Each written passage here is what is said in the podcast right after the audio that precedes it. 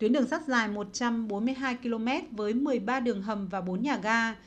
Ga Halim ở thủ đô Jakarta có quy mô lớn nhất với diện tích 26.000 m2 đủ cho 2.500 người ngồi đợi tàu.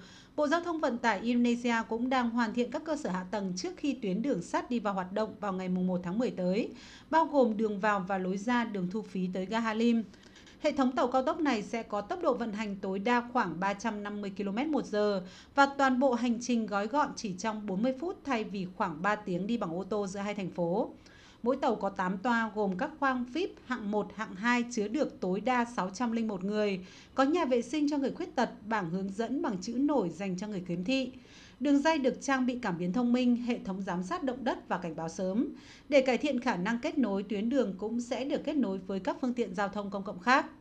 Theo Bộ Giao thông Vận tải Indonesia, các cuộc thử nghiệm đang được thực hiện để kiểm tra các khía cạnh an toàn cả về cơ sở vật chất và cơ sở hạ tầng, đồng thời đảm bảo rằng quá trình cấp giấy chứng nhận hoặc giấy phép hoạt động diễn ra suôn sẻ.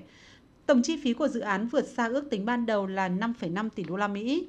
Giá vé dự kiến khoảng là từ 250.000 đến 300.000 rupiah, tương đương với khoảng 380.000 đến 450.000 tiền Việt Nam, trong khi giá vé hạng nhất và hạng thương gia sẽ có phân khúc riêng. Giá vé hiện vẫn đang được thảo luận và cơ quan vận hành sẽ sớm thông báo khi tuyến đường đi vào hoạt động chính thức.